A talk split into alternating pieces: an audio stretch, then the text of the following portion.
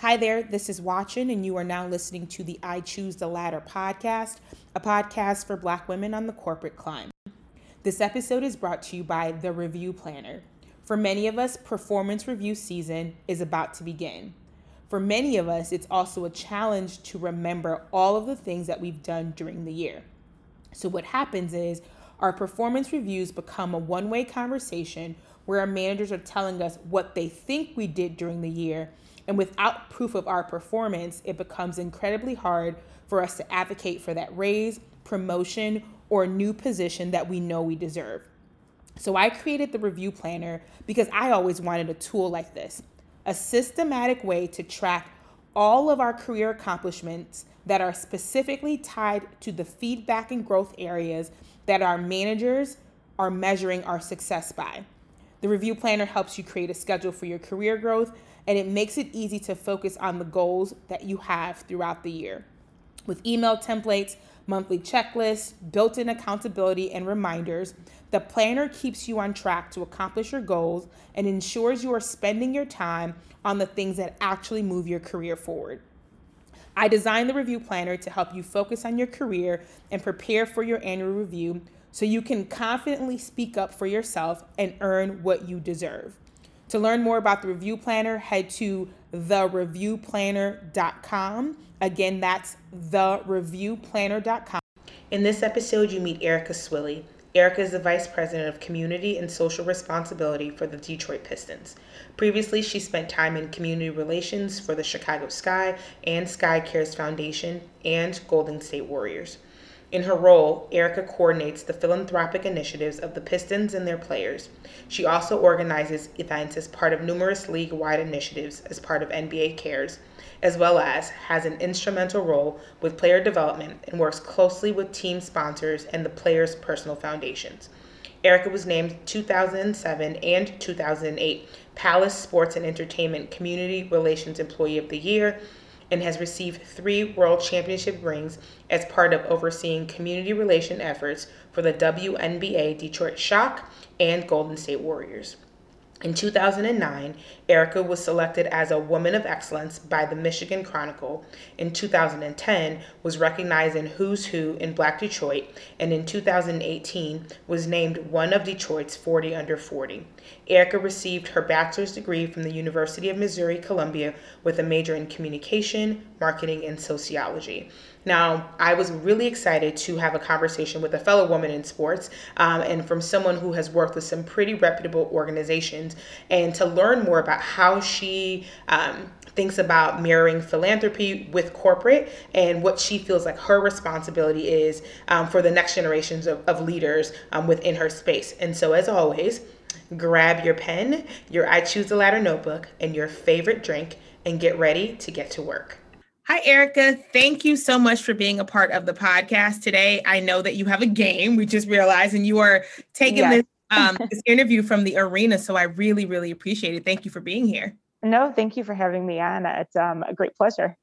Um, so the first question we always ask this because one, we'll talk about sports a little bit later because everyone thinks that they want to work in sports, but holistically, just thinking about corporate America, like how did you know that it was something that you wanted to pursue? Like were your parents very corporate, or how did you discover corporate America? Yeah, so it's interesting. My parents weren't very corporate. Um, my dad's in construction. My mom's a therapist, mm-hmm. um, and so how I discovered kind of corporate America was from um, a neighbor, actually. So mm-hmm. my next door neighbor was the head of marketing for a popular radio station in Chicago, which is where I'm from. And um, I was like, whoa, Elisa, your job sounds just super cool. You know, can I learn more? And she was like, absolutely. She's like, in high school, she allowed me to come and work like Taste of Chicago and Women's Black Expo and things like that for the radio station, just so I could kind of get a taste for, you know, that and that's kind of how i learned about corporate america was you know seeing her in her role and her allowing me to you know get that hands-on experience from an early age. At that time were you like aware of the concept of like mentorship or or anything like that? Yeah definitely um, viewed her as a mentor and you know was big on mentor uh, different points of my life. So you know i've had mentors in high school different mentors in college and then throughout my adult life as well but definitely saw her as a mentor and she helped me get some of my other key internships mm-hmm. um, and uh, really allowed me you know where i am today so. As you think back over the different mentors that you had at different stages of your career right how have has the way that you've leveraged them changed and if so how? Yeah i mean you need different mentors for different things it's just like friends right so you have different friends for different situations. Like I'm talking to some of my friends if I'm going through something serious, or I have another friend, you know, for something um, maybe that I just want to laugh about. So that's how I kind of view my mentors too. Is you know they provided and poured into me in different ways that I needed at that time whether it was advice on you know a career or situations i was facing in the workplace um, mm-hmm. no one ever kind of coaches you or tells you about all the office politics and you know mm-hmm. those types of things and so some of those things you have to navigate and learn on your own it's nice to be able to have a different set of opinions and people to kind of bounce ideas off of mm-hmm. got that and speaking of office politics i think it's one of the things that um, a lot of people, um, especially Black women, like they struggle in navigating, right? Finding out like how do you find your place while also trying to navigate corporate politics. And so for you, how have you approached, you know, doing work that you love, but also having to balance all of the other things that come with, you know, going up the corporate ladder? Yeah, I'm and I'm not going to sit here and lie and say that it's been, you know, easy the entire time mm-hmm. and definitely kind of had to find my niche but what I've realized, especially as I've gotten older and taken more time to navigate, you know, corporate America, is that um, being a woman of color, that's what I bring to the table. Mm. So hmm. when I'm at this table and it has a lot of white males, they can't offer the opinion of a black woman. Mm-hmm. And so I'm like, I add value to being at that table. Um, and I have, you know, we had a panel earlier today and one of our VPs talked about, you know, finding your voice and being confident. And once you're able to do that and you know you're going to speak up in situations, um, then you know it's kind of easier to navigate some of those uh, uh, political uh, avenues because people see value in you know you and your role, um, and they don't take what you bring to the table for granted.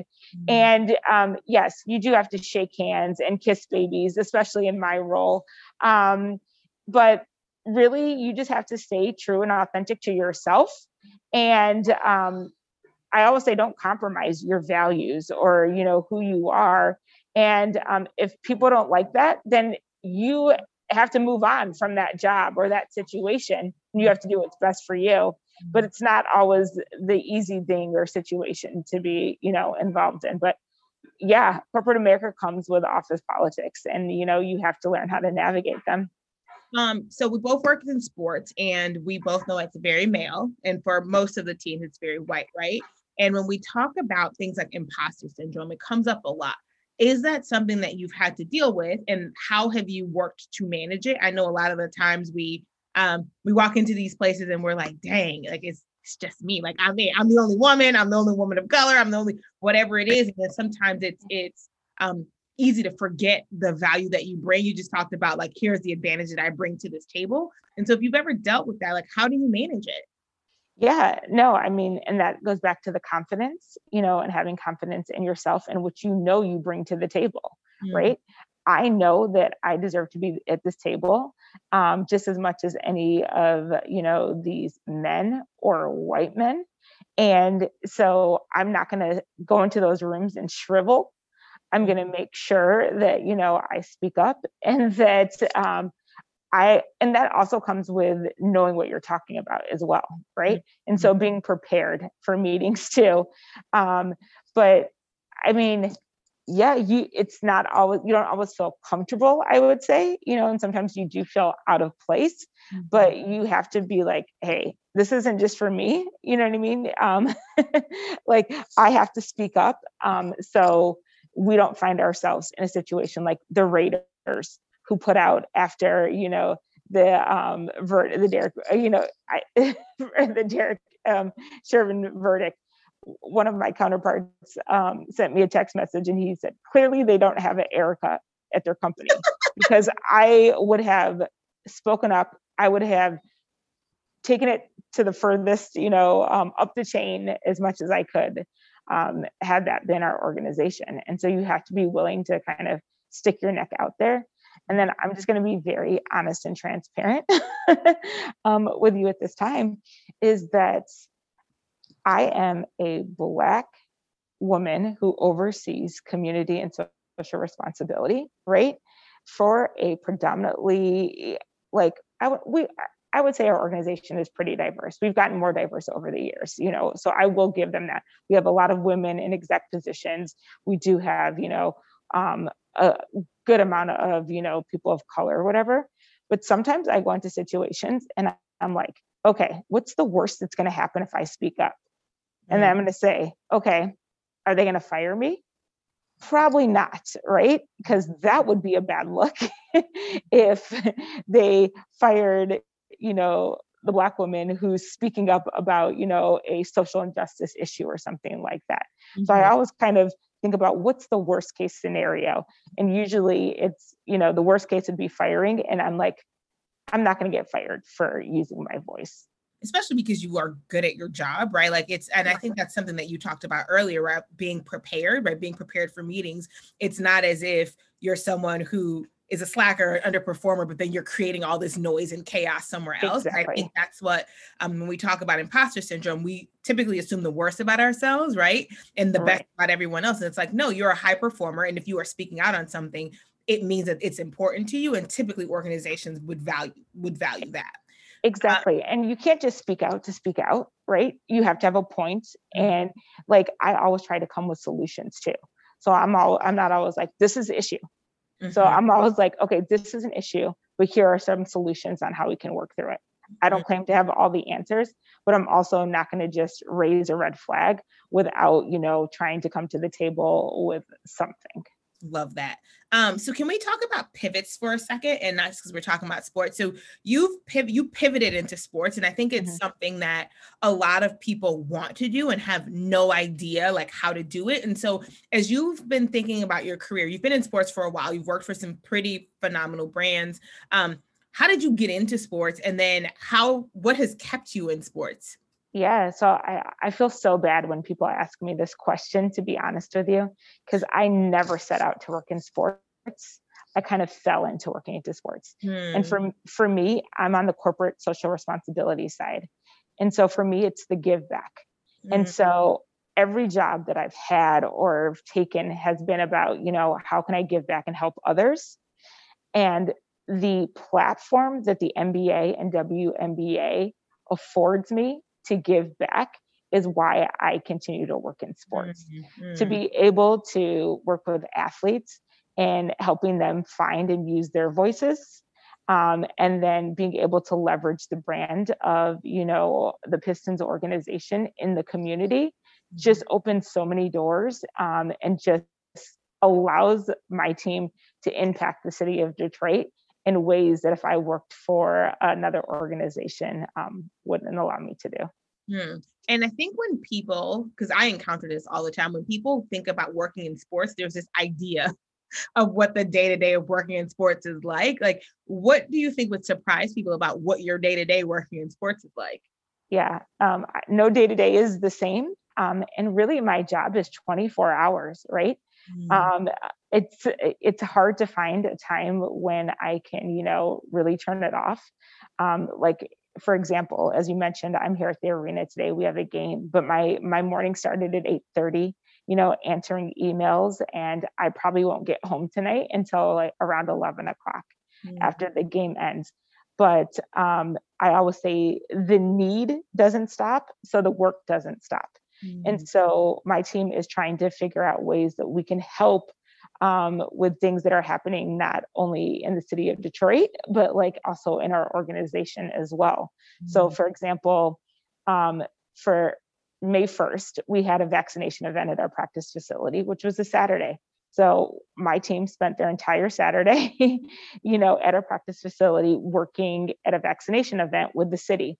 But it was important for us because we're trying to get Detroiters vaccinated. Mm-hmm. We have another one of those coming up on May 22nd. That's another Saturday, right? That, you know, where uh, everyone else is out with their friends and no, we are helping, you know, the city of Detroit.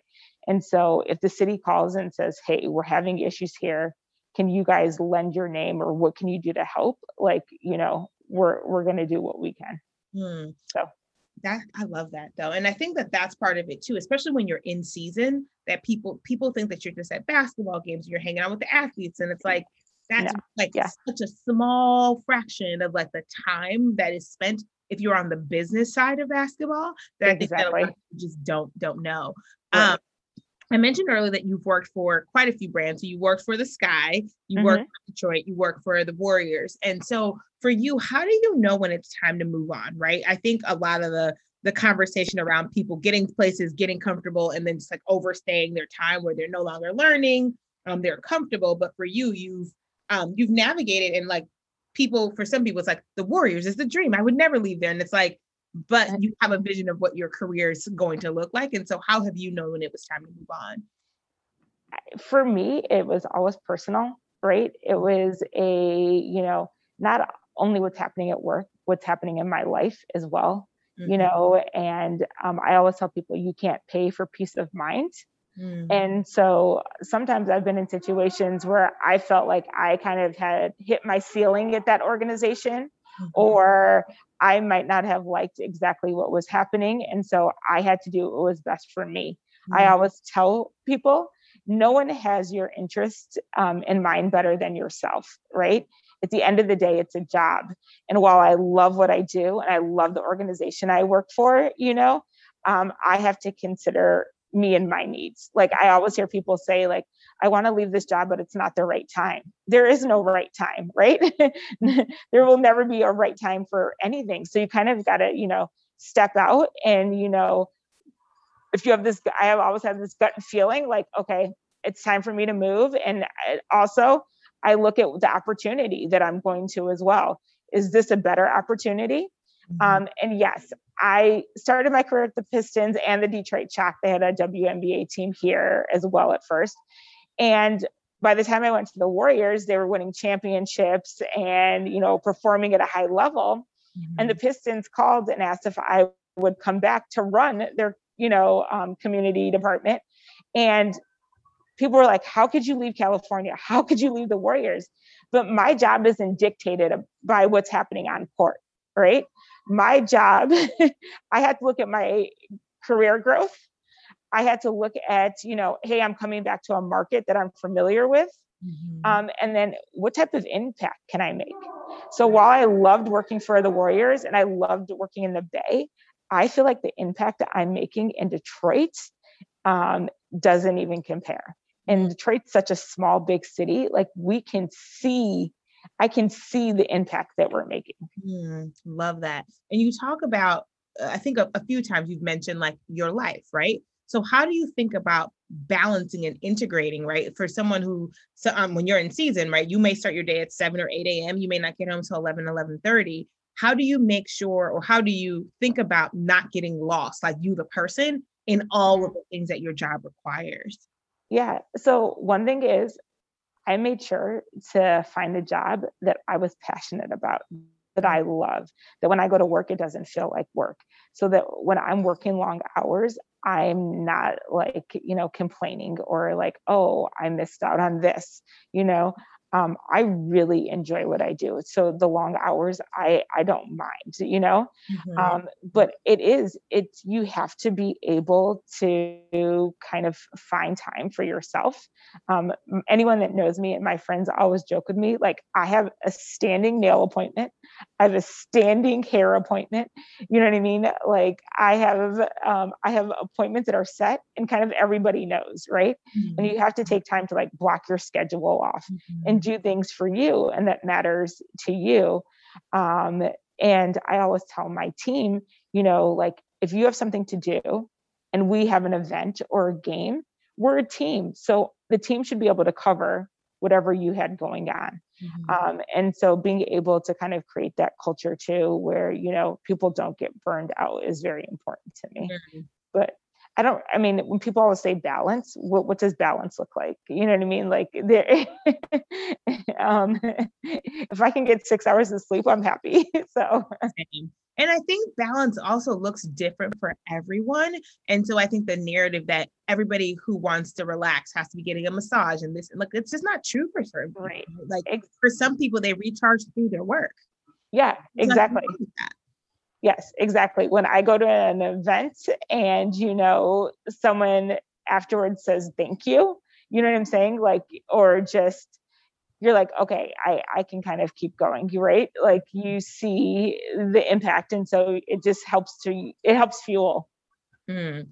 So one of the things that um, I think is a misconception is that the path to like senior leadership is straight for people, right? Like you yeah. get there, you do the work, and then you end up like you just progress. So, and that's not true. And I, and I wish that it's not a narrative. Um, but can you think back to a time in your career maybe where you felt stuck, right? Like you were ready to move on, or something. Um, and what did you do to get unstuck? Because I think what ends up happening for a lot of people is that they feel stuck and then the, the resentment sets in and they're like, well, why am I still here? This person's being promoted. I'm applying to jobs, nothing's happening.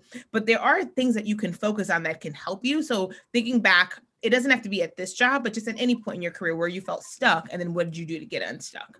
Yeah, it's interesting. Um, when I was at the Pistons the first time, I had, you know, started as an assistant in the department and went from an assistant to a coordinator to a manager to an assistant director.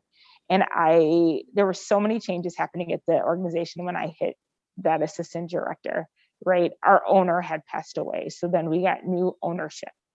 Um, leadership started to change. Um, you know, I didn't see my boss going anywhere for me to take that next step. And so I really did feel stuck you know i loved what i did but i was like i don't know so i was just like you know what i'm going to step out in out on faith i am going to put my two weeks in i'm going to move back to chicago and i'm mm-hmm. going to fi- and i'm going to figure it out right mm-hmm. and i was like and what's meant to be will be you know but for me and my life and in the space i was in at that time i knew it was right for me to depart the organization Hmm. So I put my two weeks in, and everyone's like, "Where are you going?" I was like, "Nowhere." like I, I, don't have I don't have another job. I'm not going anywhere. I'm going back to Chicago, where I'm from, you know, and um, I I have faith that it's going to work out, and you know, it's going to be okay. And be I put my two weeks in, and before I left the Pistons, I got a job hmm. leading the Chicago Sky's CSR team. Um, right, and so it worked out, right, and so um, I mean, very well couldn't have, right? And I would have gone to Chicago and I would have figured it out, you know. Mm-hmm. But at the time, I, I knew that that was the right decision for me. So, can you talk a little bit about what your network was like at that time? Because what I don't want you all who are listening to hear be like, I have no network, I have no connections, but Erica said quit, so I'm quitting. Erica did not say quit. That is that is yeah. not the message, right? So can you talk a little bit about like what was your network like? How did you, you know, coming home, what were you coming home to? Yeah, no, definitely, definitely have a network um, of amazing people who have helped me throughout my career. And that's the thing is that, you know, sending a message or an email saying, hey, I'm leaving, you know, the Detroit Pistons. Um, if you guys hear of anything, kind of let me know, right? Mm-hmm. Um, or you know, even searching or seeing LinkedIn is amazing to see who's connected to who or what job mm-hmm. opportunities are open. And so um, I had a lot of great people who said, you know, if you really want to move on from the Pistons, like you know, we will help you try mm-hmm. to find another position or you know and here's the thing i i quit the pistons right but i'm back working for the pistons so it's important to learn too not to burn bridges mm. right um, and so making sure that when you are leaving even if you are frustrated you're leaving gracefully um, and you're still keeping in contact with people in the organization mm-hmm. um, and maintaining that relationship and so i wasn't resentful about leaving or you know um, and so here i am back you know um, but yes to your point you know definitely you have to have some type of plan, right? And so at first I was like, well, I'm going to move home. I'm going to move back in with, you know, my mom and kind of I'll, fi- I'll figure it out. Right. Mm-hmm. But like I said, you can't pay for peace of mind. So for me at that time in my life, I, that was what I was willing to sacrifice and do. Mm-hmm. Um, I didn't have to, but you know, you do have to make sacrifices sometime, mm-hmm. but using your network is key. Yeah. It is key. It's key. Relationships are key. And it's important that you um, cultivate those relationships before you need them, right? So she'd already built relationships with people over time who knew her character, knew her work ethic, and were willing to put their name out there for her to help her. Um, and so I think it's important to know that building your network takes time so get started on building one but as you so now you're in senior leadership how do you think about networking and growing and cultivating your network because i think networking is a challenge for a lot of people, especially for people who are first generation in the corporate space with all the politics and all and trying to figure out how to build connections with people. I think sometimes it's hard. So how do you think about networking? So it's interesting because I think people are very prideful, right? And so people don't want to ask for help. So mm-hmm. I always remember, like, you know, even like my mom saying, Oh, well, I know someone who works here that I can give you your resume to. I'd be like, No, like i want to i want to do this on my own you know? Um, and so i think people feel like reaching out to their network or cultivating a network is going to somehow diminish how they got to where they are. But mm-hmm. it's important to know that everybody kind of uses their network um, and that's everybody right? And so i always say i always tell people like if you're looking for a job send an email and your resume to everybody you know whether it is a friend, a friend's parents, you know, a former teacher, let them know what you're trying to do, you know, or what you're looking to do and that you need help. Mm-hmm. And people are willing to help you. So asking for help is not a weakness. And so, you know, now anytime that, you know what I'm saying, I'm looking, I'm like, okay, I need help.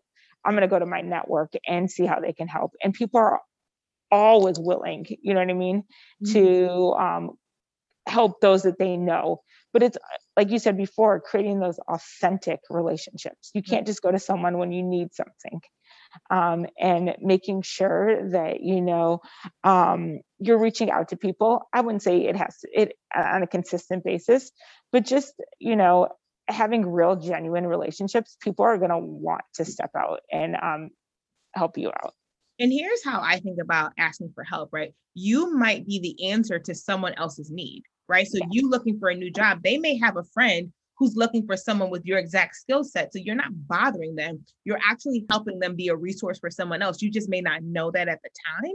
And so if you have people who you've grown with, who you are invested in relationship with, um, you may be actually your skill set may be what helps them solve a, a need that they have. And so don't be selfish, share your gifts with the world and see like who actually needs what it is that you have to offer. Exactly. And I love when people reach out to me and say, Hey, I looked at this job with this organization. Do you know anyone? And I'm like, yes, I do. I, I would be happy to send your resume, your resume over in hopes that they do get that job, you know? So.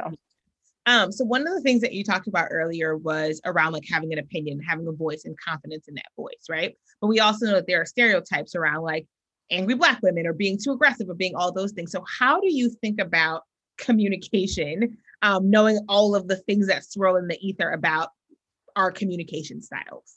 Yeah, I mean, here's the thing: you have to pick and choose. You know, when you want to use your voice um, and use your spot, and you also have to read the room too. Is it appropriate to say this out loud? Or do I wait until after the meeting and pull that person aside and have a private conversation? Mm-hmm. Um, and so learning, you know, when to use kind of your voice and how to use it is important. Mm-hmm. So, you know, you can have an opinion, but you might not have to voice it in front of the entire, you know, room. It might be an email afterwards or a mm-hmm. private conversation. Mm-hmm. And so just being able to pick and choose those spots, I think is important. And then also I always tell people, yes, some things are a race issue at work, but not everything is. So you can't play that card over and over and over again because then at some point people are going to be like okay you know what i'm saying is is this really you know mm-hmm. um you know a race issue or, or what, what is this so mm-hmm. just kind of being able to figure out what the issue is have a solution and then just picking and choosing your places is definitely important mm-hmm. you don't have you to get your point across you don't have to be the loudest in the room mm-hmm.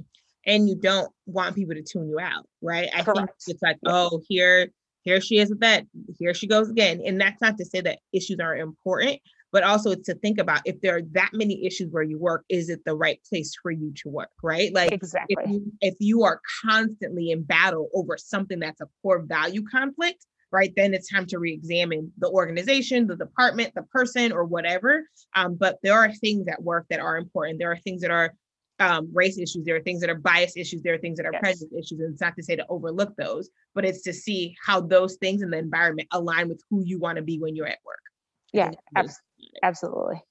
Um, so we have been in some very strange working times and you have a team right that that works for you and i think a lot of people are trying to think through how do they add value to their managers right? So for you like how do you think about your staff adding value to your department to you as their boss? Um, how do you think about that or how should they be thinking about that? Yeah um, i couldn't do what i do without my staff. I have an amazing amazing amazing team. Mm-hmm. and one thing i always tell them is one don't suffer in silence right? Mm-hmm. i'm not a mind reader and so they have to be able to feel comfortable enough to come to me with their issues and problems. Mm-hmm. Um, and we kind of have that two way communication. But I'm also vulnerable with them as well. Mm-hmm. Right. Mm-hmm. So if if I want them to be vulnerable with me, I have to, you know, extend that same um, mm-hmm. respect to them as well. Mm-hmm. Um, I'm a very transparent leader and it has been hard to you know um, kind of connect virtually since a lot of people were working from home. Um, i definitely have one-on-ones with my team. Sometimes we talk about work sometimes we don't. Mm-hmm. um, and also being able to see them as i don't see them just as you know people who are on my team. I see them as human beings too that have lives. Um, and i always tell them work is second right? So if you have to go to the doctor or if you have to take time off for a family issue like that's okay. You know what i mean? Mm-hmm. like um work a second you know? Um and that's and that's not to say don't get your work done because they know my expectations but you know lending them that grace too. Um mm-hmm. like i had a guy in my department he was like hey can i take off next monday so i can golf? Yeah because guess what he always gets his work done. I know nothing's going to slack. You, you, need a mental day to go golfing, go for it. Mm. He hmm. didn't feel like he had to lie to me and say like, you know, he was very transparent. Um, and but we have that type of, you know, relationship. And I definitely appreciate that. Um, uh, definitely lots of Zoom calls um, and uh, text messages and things like that. But um, I also try to give them their space as well to learn, grow, and make mistakes. Hmm. Um, speaking of mistakes, and this doesn't have to be about your current organization, just thinking over the places that you've worked, the leadership, the leaders that you've been around. Um, are there common like missteps that consciously or unconsciously that you see young Black women make in the workplace that their counterparts may not be making that could hold them back? Right? Is it Ooh. like something that that they may not know, right? Because they were never socialized to know that this is what's holding them back. But if you could think of like one or two things, what would they be? That's a really, really good question. Um, and I would say not just Black women, but women in general, mm-hmm. um, especially with this younger generation, is the way you dress, right? Mm-hmm. Sometimes I see young women and I'm like, I'm pretty sure that you've worn that outfit to the club, you know, and just threw a cardigan over it to come to work. Um, and so um, you want to dress for the respect that you want, fair or not fair, but people are looking at your attire. Mm-hmm. And that doesn't mean you can't be cute or, you know, um, cute or sexy. Like there's ways to dress appropriate and still pull those things off mm-hmm. um, without bringing undue attention. Um, and so I know we've had issues talking to some of the younger, um, you know, women that work in the organization about how you present yourself, especially because we work in um, you don't want to give people a reason to think differently than you or to assume. And unfortunately, perception is reality. Um, and so you just want to be conscious of that, fair or unfair. Yeah. Um, and I think the last question before we get to the lightning round. So, if there's someone who's listening, not like a recent college grad, right? maybe middle career and wants to pivot into sports, what advice would you give them? So, I would say you can pivot into sports no matter, you know, what point of your career you're in, as long as you have those transferable skills. Mm. Um, and when I'm looking to hire, I'm hiring based off of that. I don't care if you've worked a day in sports before, but if you've worked for a nonprofit, if you've worked for a foundation, if you know how to event plan, um, if you're organized, if you have those soft skills, um, and you can come to an interview and say, Hey, I've been working here, but this is how my skill set transfers over to the job you're hiring for, and you have a great personality then I'm going to hire you.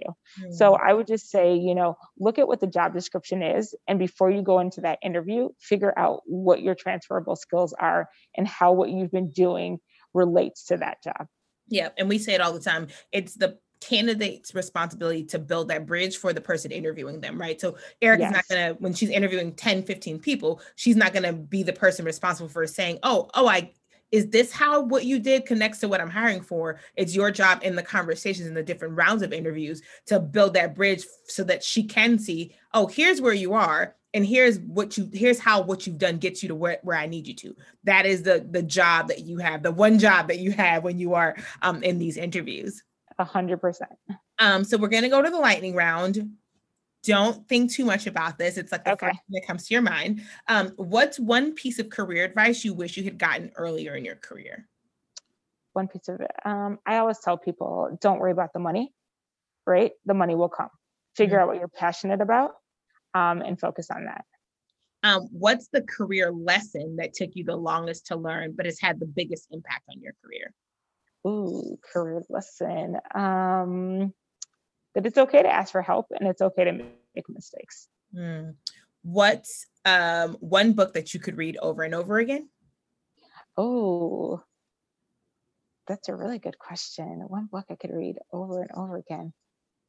It's probably, I'm trying to think what I've read recently. I'm, I have so many books right now, like on my nightstand. What can I read over and over again? I know what I could read over and over again. And you know what? I'm so blessed because he lives here in Detroit and I've been able to meet him um, tons of times.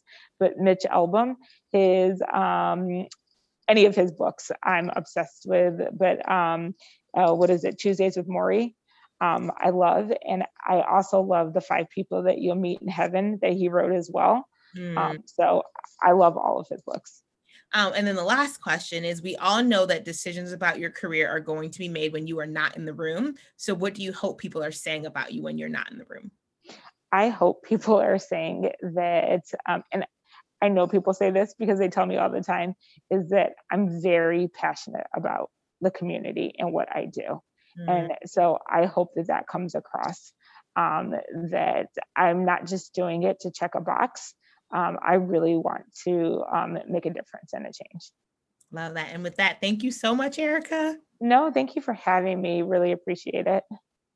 I absolutely love when I have an opportunity to connect with people who really love what they do because I think that it kind of changes the narrative around how if you are working in corporate like there are not people who are happy with their jobs and it's you're you know you're doing this for the man and and all these other things that um that people want to say when they try to shame people for having nine to fives. And so, meeting someone like Erica who loves what she does um, and has loved what she does is so refreshing. And I hope it gives um, you all hope and it inspires you to do what you need to do to find a place of employment um, that love that you love and that also values you and your contributions. But you all know that I like to end each episode with the top three things, and I wrote down so many things. So it's going to be hard to pick three, but I think the first one is around navigating office politics. That's something we talk about um, in I Choose a Ladder all the time. We talk about the unwritten rules of corporate and knowing what you're signing up for and getting the skills and the support that you need to be able to um, navigate office politics. Um, the second part of it is around speaking up I mean, the second thing that I thought was interesting was about speaking up around social justice issues at work um, and you know, really asking yourself what's the worst that could happen, and if that thing happens, are you confident um, that you can find employment somewhere else? And if it does happen, is that someplace that you want to work? And just thinking through the value that you add.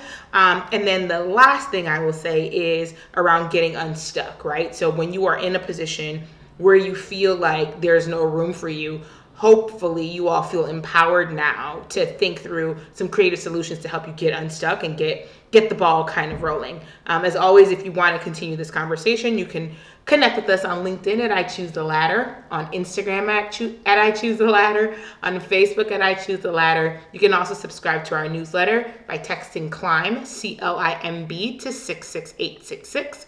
Again, that's CLIMB, C L I M B, to 66866. And until next time, thank you for listening.